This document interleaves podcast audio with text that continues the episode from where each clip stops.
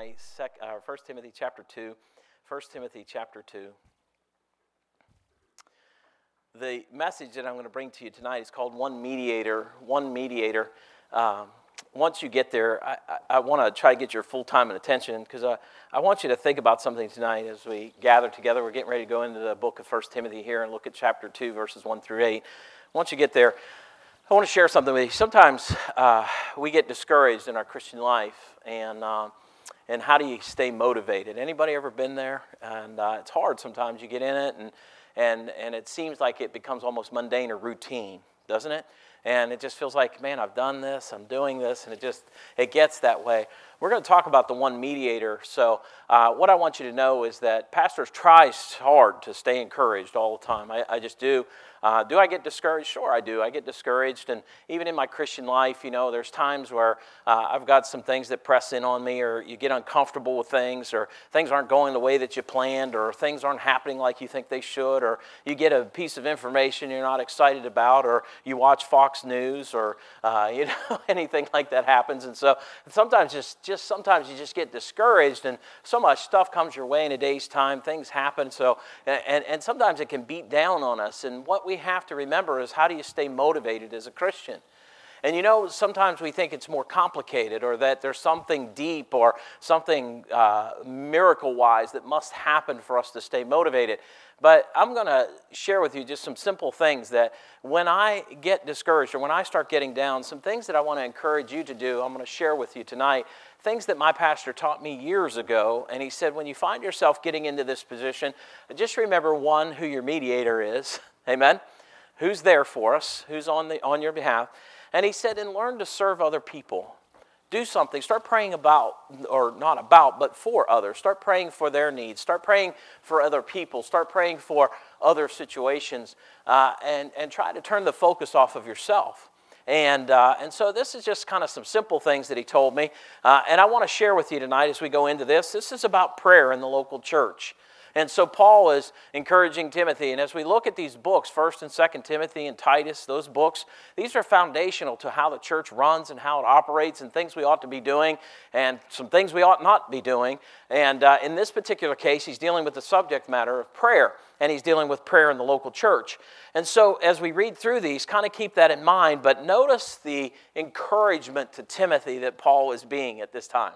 Now, I want to tell you, Paul wasn't always in the best places or in the best condition or in best circumstances when he was writing encouraging letters. How many of you understand that? Sometimes when he was writing these things, he was in jail or he had just gotten beaten up or he, something had happened to him, and you're thinking to yourself, how do you remain encouraged? Well, if that doesn't encourage us, I don't know what will, but the fact is, is he tried to maintain that encouragement and tried to exhort other people. So look at the very first uh, uh, phrase there. He said, I exhort, therefore.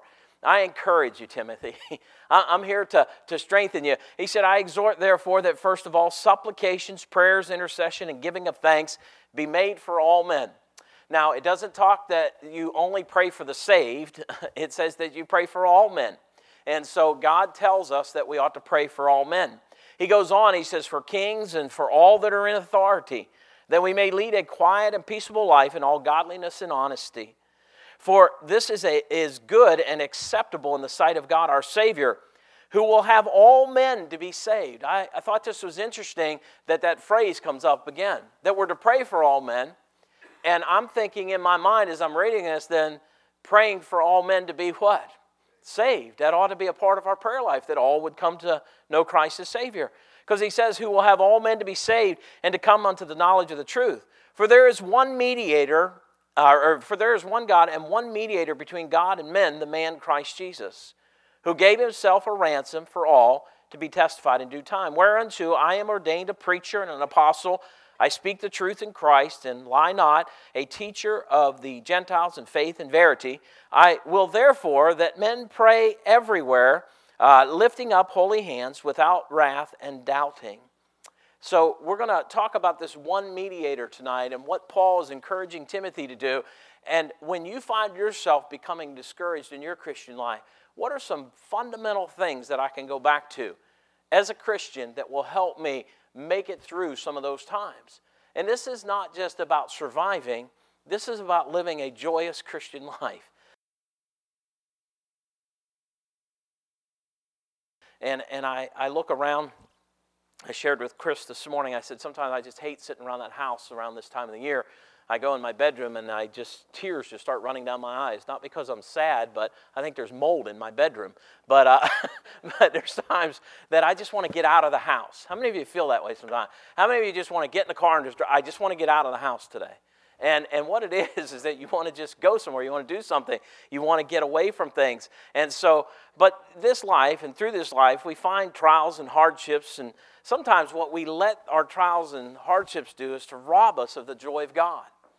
And listen, we don't have to allow that to occur. We don't have to let circumstances control our joy that we have in Christ Jesus. So, stay encouraged. It's difficult to maintain that, but I think there's some foundational areas when you are consistent, it can help keep you motivated in those times. And I believe our ability to stay encouraged is directly tied to our relationship with Christ Jesus. What is your relationship like with Him? You know, I can promise you this if you don't have a time of prayer, you're going to get discouraged during the day. And I'm not talking about just praying, uh, I'm talking about that time, that silent time, that quiet time alone with God. Really getting alone with Him, praying, spending some time with the Lord. If you don't have that time, you'll get discouraged. If you don't have time in His Word, you will get discouraged because the soul needs to be nourished. Now, I don't want you to substitute prayer for obedience, by the way. Praying is not obedience. We pray that God might lead us and we're obedient, therefore we pray. Amen. But prayer is not obedience, and you don't need to mix the two. Your ability to stay encouraged is directly tied to your relationship with Christ, and it's your relationship between you and God that has to stay strong. And so, how does that happen? God promised us in the scriptures, He said, Draw nigh unto God, and He will do what? Draw nigh unto you. So when we get discouraged, I'm just trying to help us think now. When you're getting discouraged, when you're, you're not feeling motivated, draw nigh unto God and he will what? Draw nigh unto you. Now, he says, resist the devil and he'll flee from you. The devil says, ah, you don't need that. Yeah, I don't need that today. I don't need to pray. I don't need to read my Bible. I don't need to do those things. And I promise you, your motivation will go downhill and you'll start getting discouraged that day. Now, as we think about this, you have a friend in Christ. Amen? Do we not?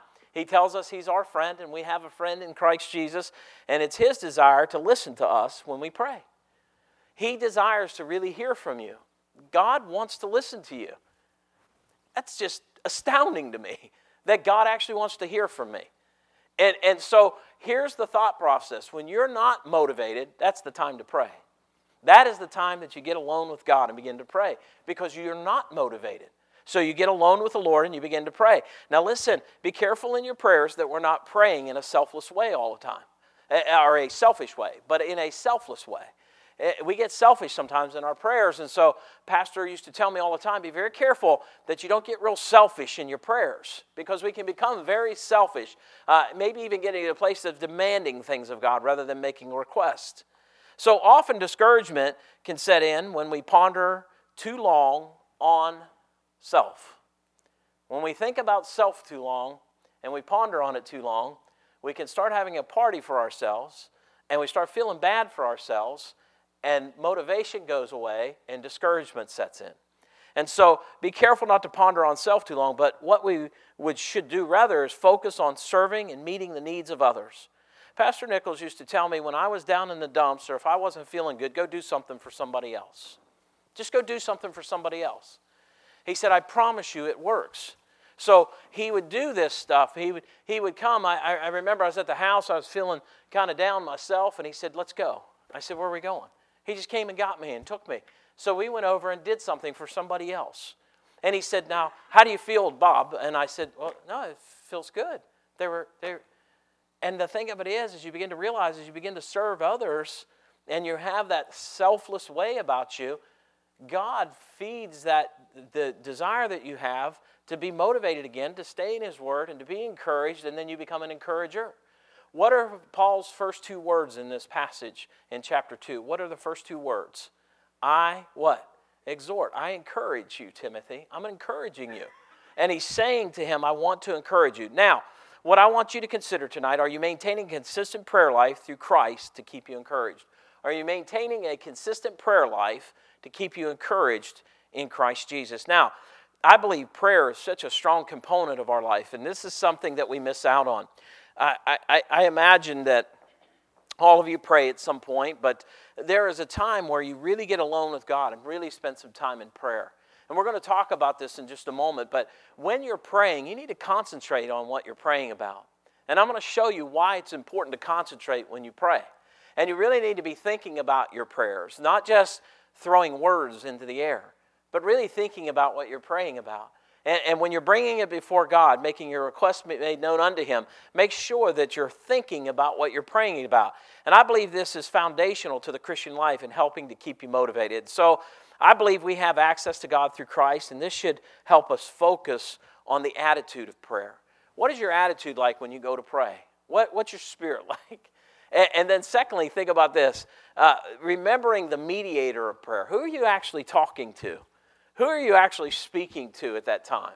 So, what's your attitude like, and are you recalling who you're actually talking to? And then, thirdly, this there's a challenge in prayer, and that is, is to maintain a consistency in it, but to maintain concentration as well.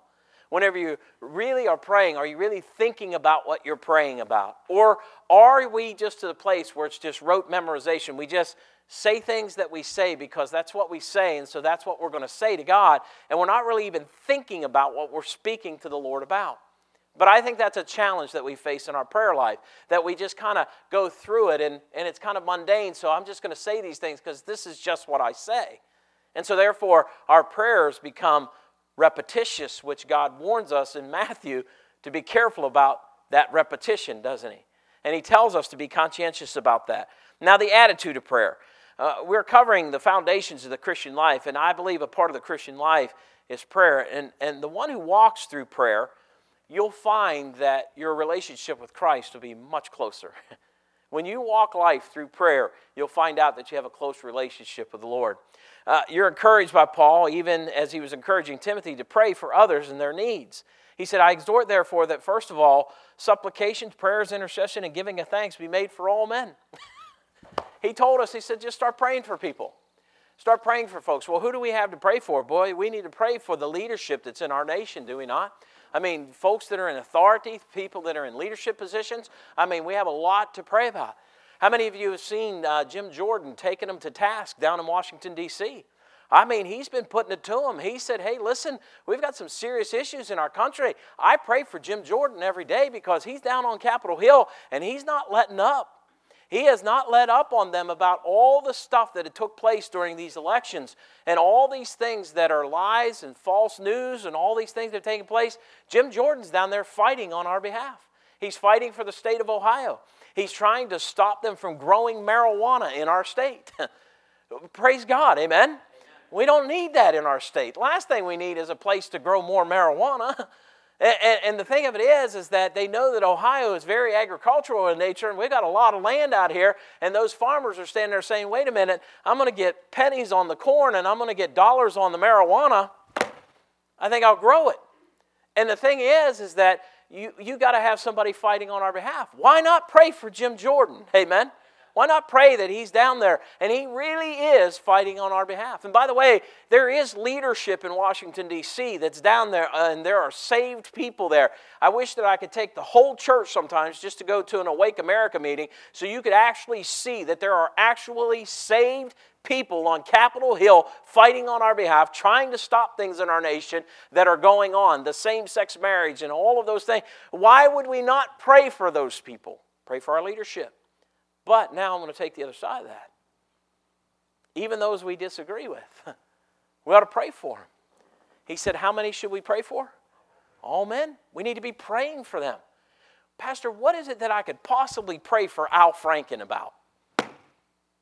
Senator Al Franken, what could I possibly pray for that man about? That he gets saved. When we start getting the focus off of what we want and desires that we have and all those things, and we start focusing on prayer in a different way, Paul said it's going to encourage you.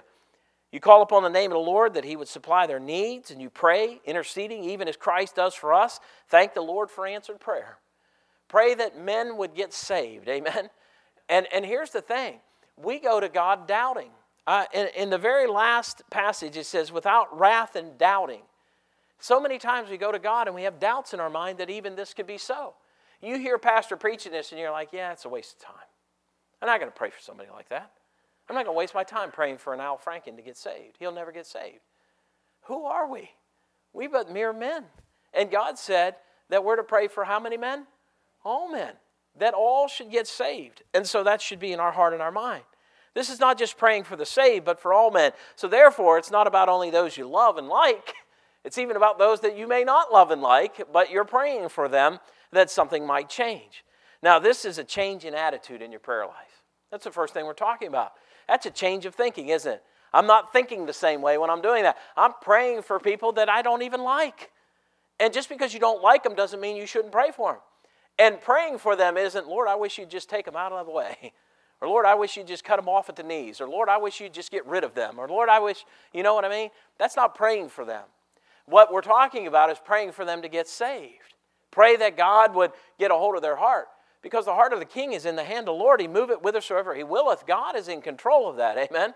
And so we can pray for those in leadership positions, and God can change those hearts.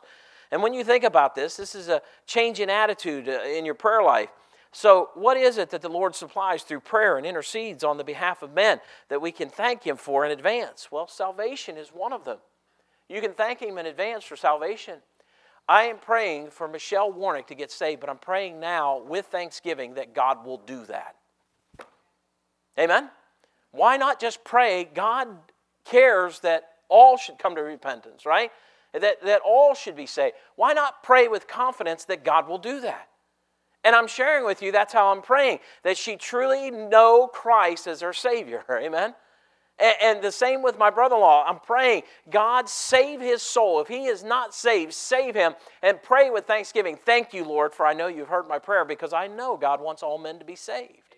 And so I can pray with great confidence to the Lord that that can occur. Now, Paul specifically speaks of those in leadership positions. Even when you don't like them or disagree with the leaders, pray for them. He said, for kings and for all that are in authority. For kings and for all that are in authority. He didn't say, if you like the kings and those that are in authority, pray for them.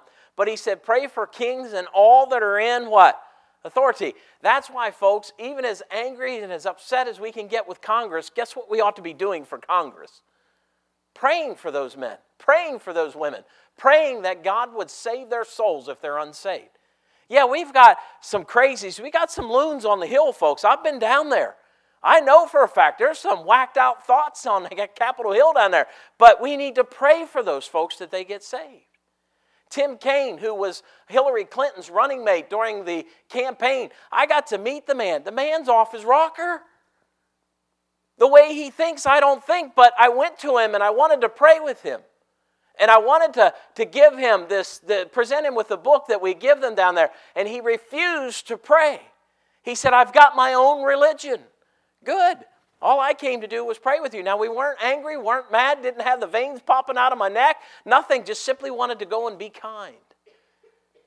Well, he didn't accept your gift. You ought to stop praying for him. No. I want to pray that the man gets saved.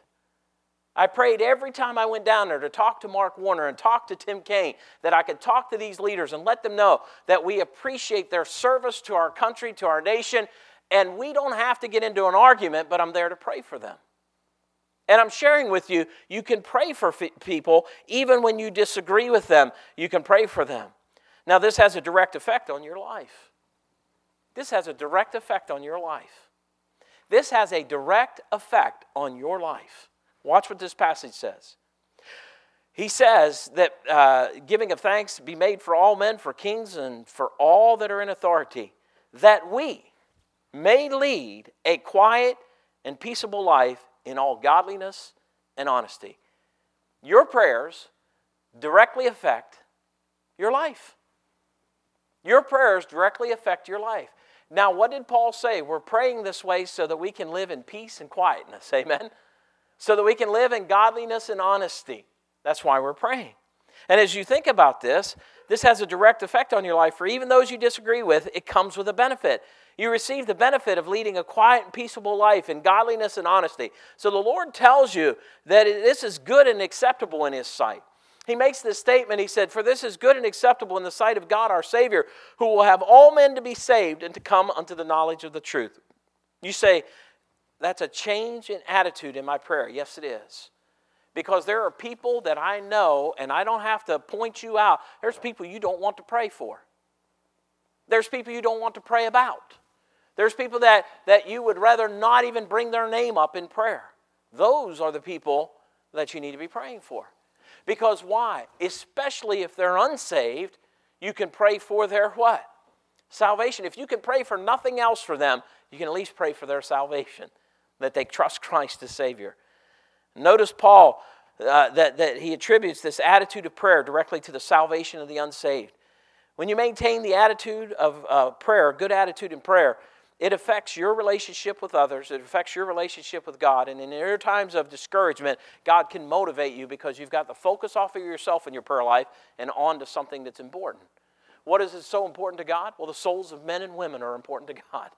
And that's where my focus is. So, what this causes one to realize is God is in control, and we can work through prayers to change the heart of others, including leadership. You have an ability to pray. Amen? I can't pick who's going to be president, but I can pray for my president, can I not? I can't pick who my senators and my congressmen are going to be, but I can pray for my senators and my congressmen. Now, I get a vote, I thank God for that, but I don't really get to pick them per se. Because if I were going around picking them, I might pick very different people than the rest of the nation or the rest of the state might pick to run our country, to run our nation, or to run our state. But the fact is, is I get a part in it. But the, the truth of the matter is, is that we have an opportunity to make a change, and we make that change by the attitude that we have in prayer, because we can pray for those that are in leadership. Maintain a consistent prayer life through Christ. What that will do for you is keep you encouraged in your prayer life. When you're consistent, you're saying, okay, what do I do? Well, we've got missionaries that we need to pray for. We've got uh, folks that are sick and ill, and we've got urgent requests, and we've got folks that are dealing with cancer, and uh, we've got all kinds of situations that we can pray about. Keep the focus off of yourself. Keep your focus on to the Lord. Pray for those that are in leadership. Listen, make a list. And here's the thing you say, Pastor, I'd be there for four or five hours. What I encourage you to do is even take our prayer bulletin and break it down by day and pray for certain sections each day. And then take our leadership, take our nation, take our country, take our Congress, take our statesmen, take those that are there to represent us and pick a day and pray for them. Pray for our Congress. And you can do that. And you can spend quality time in prayer praying over those things. And you've got seven days to pray. Amen? Day and night afternoon as well. Morning, noon, and night, you can pray. And you can break that down and you can begin to pray that way. So maintain a consistent prayer life through Christ to keep you encouraged. And I believe prayer is that strong component that helps keep us motivated. Listen, if you want to stay motivated in your Christian life, it's not much harder than that. It's staying in close relationship with God through prayer. Second thought is this remember who you're praying to and have a reverent spirit toward Him. In verses 5 and 6, it says, For there is one God, amen, and one mediator between God and men, the man Christ Jesus, who gave Himself a ransom for all to be, testifi- to be testified in due time. Uh, uh, the mediator of prayer, when you lift up your voice to pray, you're praying to God the Father and the Lord Jesus Christ. Think about it. So, why would I just have a rote, memorized prayer to say? I have an opportunity to speak to God. When the men come forward, and it deals with public prayer here a bit, uh, it has that idea of being out in public. When those men come up to pray, they're not praying for those people that are sitting in that auditorium, they're praying to God. We're praying to God whenever we give our offering that God is in this. When we open the service, it's not that we pray for the people that are in the service, we're praying to God about the service. Amen? That He would be present in it. When, when, when we close in prayer, we're praying to God about taking what we've learned now from the Word of God and taking it back out with us. We're praying to God so many times, and I want you to be conscientious of this as, pray, as people that pray, when we're praying publicly or whether we're praying privately, remember who you're speaking to. We're not speaking on behalf of the people in the room, and we're not speaking on our behalf and being self focused. We're praying to God, the mediator. Now, when we think about this, let us not be so casual about our prayer life, but knowing that it's a time in which you're communicating with your Creator, the Savior. Now, the reason I share this with you is because God is a jealous God. Would you agree? Let me give you some verses. You can write these down. We won't turn to all of these tonight, but write these down. Exodus 20 and verse 5. The Bible says, Thou shalt not bow thyself to them, nor serve them, for I, the Lord thy God, am a jealous God. He tells us in Exodus 34 14, For thou shalt worship no other gods, for the Lord, whose name is jealous, is a jealous God. In Deuteronomy 4:23, for the Lord thy God is a consuming fire, even a jealous God. And in Deuteronomy 6:15, for the Lord thy God is a jealous God among you. Now, why am I telling you that? Think about this for a moment. If I'm allowing my mind to be distracted in my prayer and my focus isn't really on my prayer, but I'm kneeling down, what am I giving my time to? To my God or to what's on my mind? And this is why I say concentrate when you pray. Think about who you're talking to. Consider who you're speaking to when you're praying. You're praying to God, the mediator, the one who saved your soul. That's who you're talking to. So don't let your prayers just be casual and throwing it out there and uh, or rote kind of prayers that you say. Uh, I have tried to teach my children as we were growing up, as they were growing up, me too along the way, but as they were growing up, I, I would tell them, they, they, they would get ready for bed and they'd say, Lord, I just want to thank you for this day, and I want to thank you that we had a good time today, and Lord, that we have a good time tomorrow, and that, Lord, whenever we wake up, da da da da da da da. And they say the same thing every day. So, what I would do with them is I said, Do you know what you said to the Lord? Uh, no. What were they doing? Just speaking what they had in their rote memory.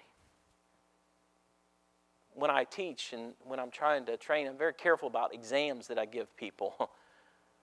Sometimes just recalling things is not really understanding or knowing something. Just because I can recall a fact or I can recall an answer doesn't mean that I really know. And so, what it is, is that do you understand how important your prayer life is? There's some very important things on our prayer list we need to be praying about. Would you agree? There's some very important things on our prayer list that we ought to be praying about. Would you agree?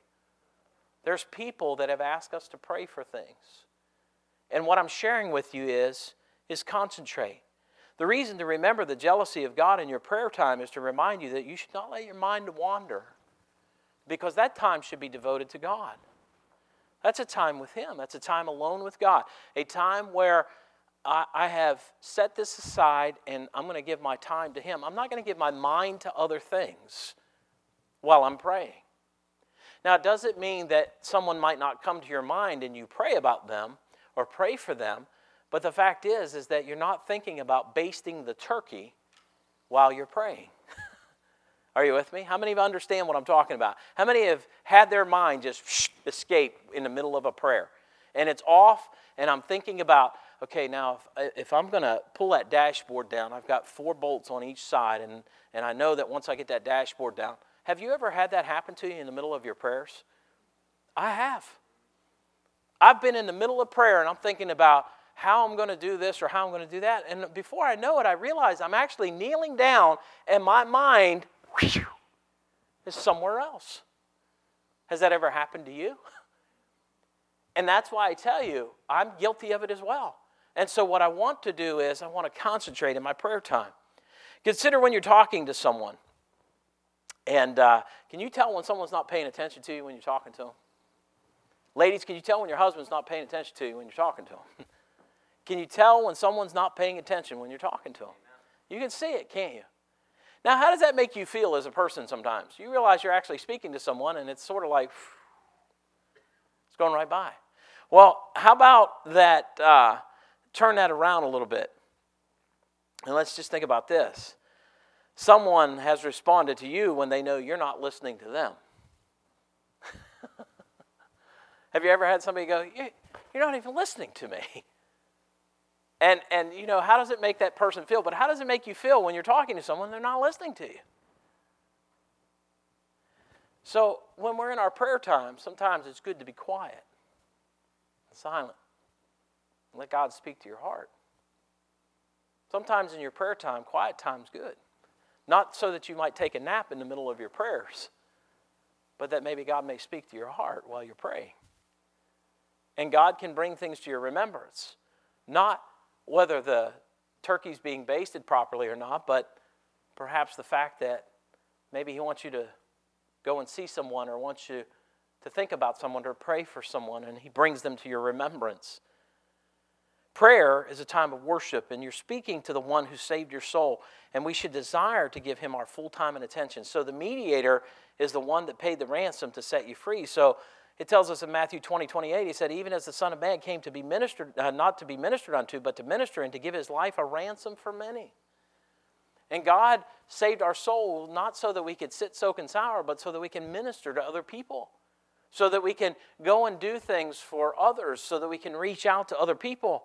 In 1 Corinthians 1 4 through 6, he said, I thank God, my God, always on your behalf for the grace of God which is given you by Jesus Christ, that in everything ye are enriched by him in all utterance and in all knowledge. Everything that you speak, everything that you know, it's because of Christ. And you can use those as tools in your service to God. The mediator. Jesus paid the price and took the place in death that we may have eternal life. So when you're praying, be mindful when you're praying. Now, I share that with you. Why? Because I believe if I concentrate on what I'm praying about, if I'm really conscientious about what I'm praying about, I think it motivates you. It encourages you. Pastor used to tell me all the time, he said, you know, when you go into these prayer meetings, listen and, and, and really pray and think about what you're saying to God. Think about what you're saying to Him. Don't just let words come out of your mouth and speak words because those are the words that you speak all the time but consider what you're saying to God. And when you really concentrate on your prayers, it'll begin to motivate you because you begin to watch God answer these prayers. And in an amazing way, in a miraculous way, God motivates the heart. When you maintain that reverent spirit in, in prayer, it'll keep you encouraged in your faith. The last thought is this you are to pray with complete confidence in Christ the challenge of prayer. Verses 7 and 8, he said, Whereunto I am ordained a preacher and an apostle, I speak the truth in Christ, and I lie not, a teacher of the Gentiles in faith and verity. I therefore that men pray everywhere, lifting up holy hands without wrath and doubting. And so, one of the greatest challenges we face when we pray is not to doubt when we ask God for something. One of the greatest challenges we face in our prayer life is going into prayer doubting and we doubt what we're even about to ask God about. And God doesn't want us to have that kind of spirit when we come to speak to Him. He wants us to come with confidence. He tells us to come boldly before the throne of grace, does it not? We ought to have confidence. We ought to be able to come and speak to God in that way. So, Paul was telling them, and he's telling us, that you pray for your leaders, you remember your mediator in between you and, and, and, and God, and you pray, and therefore, Pray with confidence and pray with certainty. I want you to turn to a couple of verses, and I'll finish with this tonight. Turn to Mark chapter 11 with me. Turn to Mark chapter 11. And then keep your finger there, and then go back to, uh, well, go back to 1 John uh, uh, 5 14 and 15. we're going to start with Mark 11 23 24. But uh, also get your finger in 1 John 5 14 and 15. Once you find 1 John 5, 14 and 15, go back to Mark 11, 23, 24, and just keep your finger on the 1 John passage. Everybody with me? In Mark 11, 23, 24, it says, For verily I say unto you, that whosoever shall say unto this mountain, Be thou removed, and be thou cast in the sea, and notice the phrase there, and shall not doubt in his what? Where do we doubt? It's an internal thing, isn't it? Now, um, I want you to know this isn't easy believism. This isn't uh, um, say it and claim it or whatever they have out there that you know you you decide that I'm going to say this to God, therefore it becomes mine. That's not what this is about at all. And, and so it's not pray it and claim it, but it's this and shall not doubt in his heart, but shall believe that those things which he saith shall come to pass. He shall have whatsoever he saith. Therefore I say unto you, whatsoever things ye desire when you pray, believe that you receive them, and you shall have them. Now you say, well, it says right there, whatever I desire. it's not that idea. You see, when God's talking about moving those mountains, when He's talking about those types of things, He's talking about praying in the will of God as well. You see, when we're praying and we're selflessly praying, selfishly praying, we're praying for things that we want or we want and we want or we desire. Uh, that's not what God's speaking of here. What he does tell us, and this is where I want us to go, and I'll tie these two together once we get there. Look at 1 John 5 14 and 15.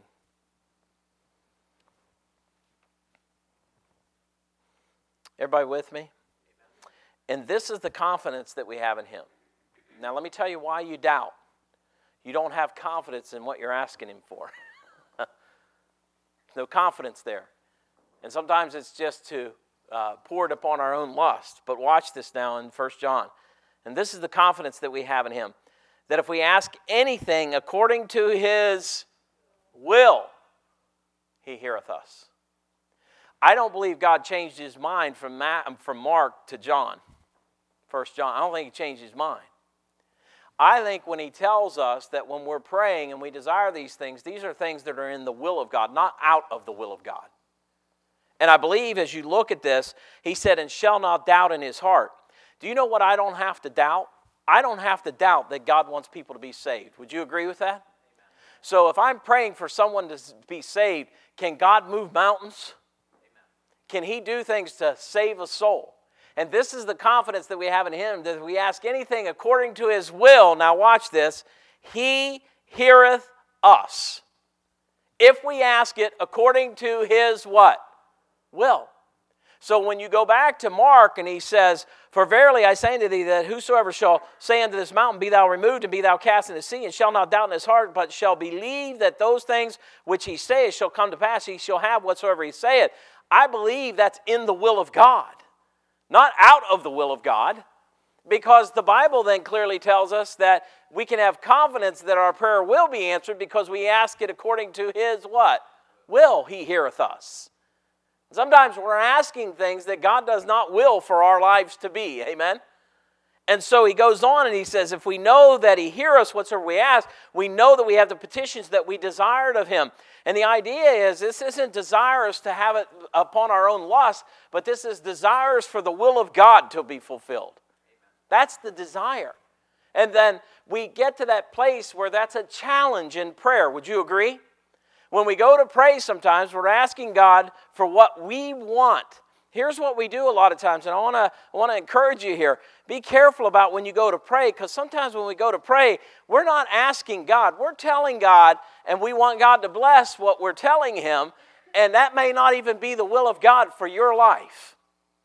And we're telling God rather than asking God anything. It says, Let your requests be made known unto God. Isn't that what the Bible teaches us? Let your requests be made known? It's not a demand. It is that when I'm praying, I need to really consider is this the will of God? So, therefore, when I do ask for something, if I say, well, I need another vehicle, but do I need a brand new 2017 uh, Mercedes Benz green with tan interior? No. So, why would God give me something like that? Now, He may, and if He did, praise the Lord. But I just don't see me as being a Mercedes Benz pastor. But the thing of it is, is that think about this for just a moment. The will of God. When you are praying, are you praying, Lord, not my will, but thine be done? Sometimes we make decisions without really consulting God. We go off and we say, well, this is what I think, or this is what I believe, or this is what I feel, and this is the decision that I'm going to make, and I'm going to go do this, but I haven't consulted God at all. I haven't asked God anything. And I just want God to bless the decision that I've made. That's a challenge in prayer, isn't it? When you go to God, you're saying, okay, Lord, not mine, but thine be done. Not my will, but thine be done. So as I look at this, with all authority, Paul had the ability to say these things. He said, Whereunto I am ordained a preacher and an apostle, and I speak the truth in Christ and lie not, a teacher of the Gentiles in faith and verity. He said, Hey, listen, I have the authority to tell you this. I have the authority to tell you that Jesus Christ wants all men to be saved. I have the authority to tell you that Jesus Christ, our Lord, wants us praying for all men to be saved. He has the authority to do this. And Paul established his credentials, and he was speaking that word to Timothy. And always recall who you're praying to. And so Paul tells us, I will therefore that men pray everywhere, lifting up holy hands without wrath and doubting. Always recall who you're praying to. And the Lord requires our undivided attention when we're praying. We need to pray. Now, the anger and the doubt that may come as you pray could often be the result of a lack of concentration in your prayer life. And he talks about wrath and doubting. In what? Prayer. Wrath and doubting and prayer. That just doesn't go together, does it? And you look at this, he says, without wrath and doubting. He said that therefore men pray everywhere, lifting up holy hands without wrath and doubting, without anger and doubt. They're to do this. It's hard to admit, but it's true that all have been guilty of allowing our mind to wander in our prayer life, but the men are told to pray everywhere. This is public prayer and lifting up of the holy hands. That was just a posture that was representative of purity at that time. And so, as he's speaking of this, the purity of the life is necessary for proper fellowship and prayer. That's why when you go and you pray, you confess your sins. If we confess our sins, he's faithful and just to forgive us our sins. One of the things that you ought to do in your prayer life is ask the Lord to forgive you for those sins that are present in your life. Then you get the attention off of yourself, and your attitude of prayer begins to change because you start praying for others. You start praying for other people. You start praying for your leadership. You start praying for others to be saved. and your attitude of your heart will change. And then you realize, okay, who am I talking to? Well, the one who can make the change, the one who can actually do things, the one who can accomplish this. That's my mediator. That's the one I'm actually speaking to. Paul says, I can tell you this with full authority. And so what I'm telling you is, is you ought to go to God in this time of fellowship with a pure heart. And so we need to confess those sins. And I believe often discouragement can set in when we ponder too long on ourselves and we don't confess our sins before God. And this is a challenge in prayer, folks. It's a challenge in prayer. And you say, okay, so I, I need to get my heart right. Yeah, who are you going to get it right with? You're going to get it right with God. If we confess our sins, He's faithful and just to forgive us our sins and to cleanse us from all unrighteousness. Spend some time asking God to make sure that you're clean, that you're a clean vessel, that your heart is pure. And then as you begin to pray, get your mind off of yourself and get your mind onto others. Pray for people to get saved. And then let God use you in that process. When you begin to speak, realize you are talking to God. Let's pray.